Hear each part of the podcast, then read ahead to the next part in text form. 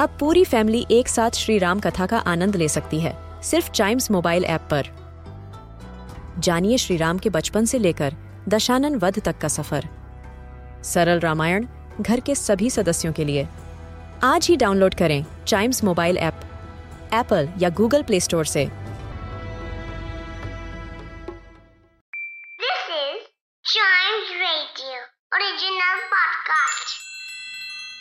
World के सबसे बड़े देशों में से एक है इंडिया।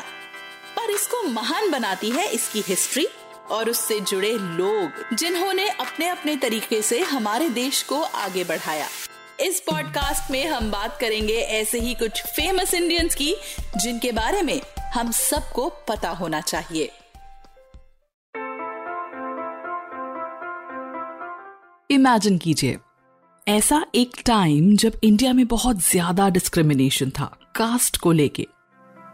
एक इल प्रैक्टिस जो प्रेवलेंट थी अनटचेबिलिटी ऐसे टाइम में सब लोगों की बातों की परवाह न करके इन ग्रेट इंडियन ने एज अ चाइल्ड एक ऐसी लड़की का हाथ पकड़कर उसको खेलने के लिए बुलाया, जो उस कास्ट को बिलोंग करती थी, जिसके साथ लोग कोई इंटरेक्शन पसंद नहीं करते थे। इतने पुराने टाइम में कास्टिज्म के इस बैरियर को ब्रेक करने वाली थी कैप्टन डॉक्टर लक्ष्मी सहगल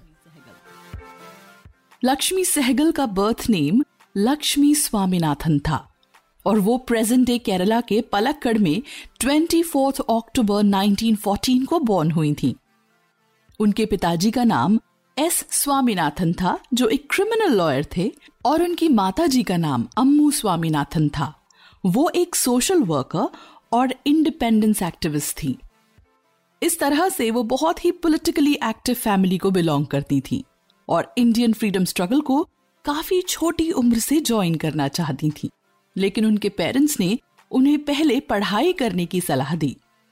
उन्होंने स्कूल खत्म करने के बाद मेडिकल की पढ़ाई शुरू की।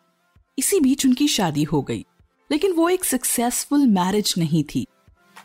सेपरेशन के बाद कैप्टन सहगल ने 1940 में मेड्रॉस मेडिकल कॉलेज से पढ़ाई पूरी की उन दिनों सेकेंड वर्ल्ड वॉर शुरू हो गई और इंडिया में मौजूद ब्रिटिश फोर्सेस चाहते थे कि सारे डॉक्टर्स इंडियन ब्रिटिश आर्मी का हिस्सा बन जाएँ।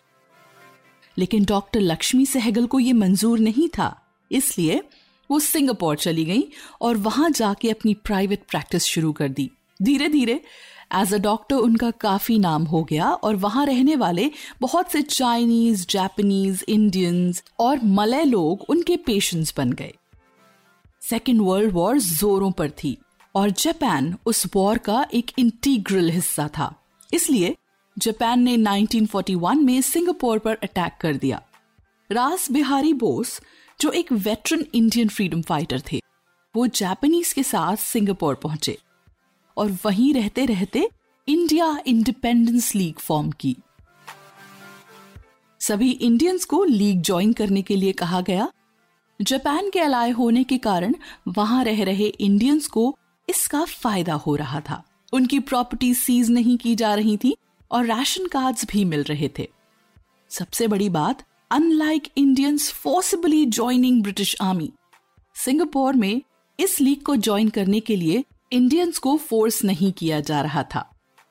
इसी के चलते डॉक्टर लक्ष्मी सहगल ने लीग ज्वाइन की और एक डॉक्टर की तरह ग्राउंड लेवल पर वेलफेयर का काम और अंडरग्राउंड ब्रॉडकास्ट में एक्टिवली शामिल हो गई। कुछ समय बाद इंडियन नेशनल आर्मी यानी आज़ाद हिंद फौज का इंसेप्शन हुआ और इंडिया से आए नेताजी सुभाष चंद्र बोस ने उसको रीऑर्गेनाइज किया। इस टाइम डॉक्टर लक्ष्मी सहगल का काफ़ी इंपॉर्टेंट रोल था।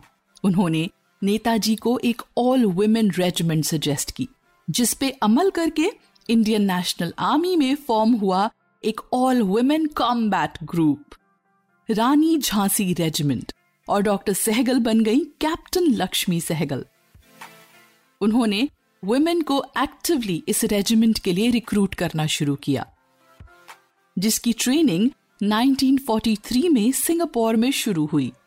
कैप्टन सहगल ने रिक्रूट्स को जंगल वॉरफेयर और ग्राउंड लेवल वर्क के लिए ट्रेन करना शुरू कर दिया और फाइनली 1944 में ये एक फुल फ्लेडेड रेजिमेंट की तरह काम करने लगी।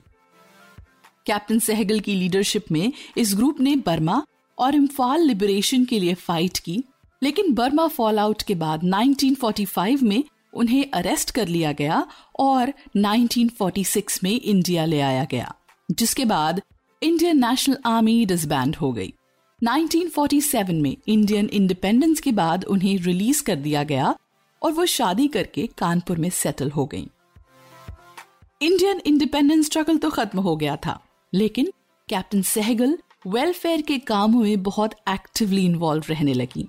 जैसे इन 1971 वो राज्यसभा की मेंबर बनी और बांग्लादेश क्राइसिस के दौरान उन्होंने रेफ्यूजीज के लिए रिलीफ कैंप्स और मेडिकल एड प्रोवाइड करवाई। इसके साथ ही 1981 में वो बनी All India Democratic Women's Association की फाउंडिंग मेंबर 1984 में भोपाल गैस ट्रेजेडी में उन्होंने मेडिकल रिलीफ कैंप्स लगाए और उसी दौरान एंटी सिख राइट्स में पीस रेस्टोरेशन का काम किया। इसके अलावा 92 इयर्स की एज तक उन्होंने एक्टिवली मेडिकल की प्रैक्टिस की और हर तरह से इंडिया के वेलफेयर में अपना कंट्रीब्यूशन दिया। उनके इन्हीं एफर्ट्स के लिए 1998 में उन्हें दिया गया पद्म विभूषण और 2010 में उन्हें कैलिकट यूनिवर्सिटी से मिला ऑनररी डॉक्टरेट कैप्टन सहगल की लाइफ से हमें ये सीखने को मिलता है कि सिचुएशन जो भी हो, हमें अच्छाई और भलाई के लिए हमेशा काम करते रहना चाहिए।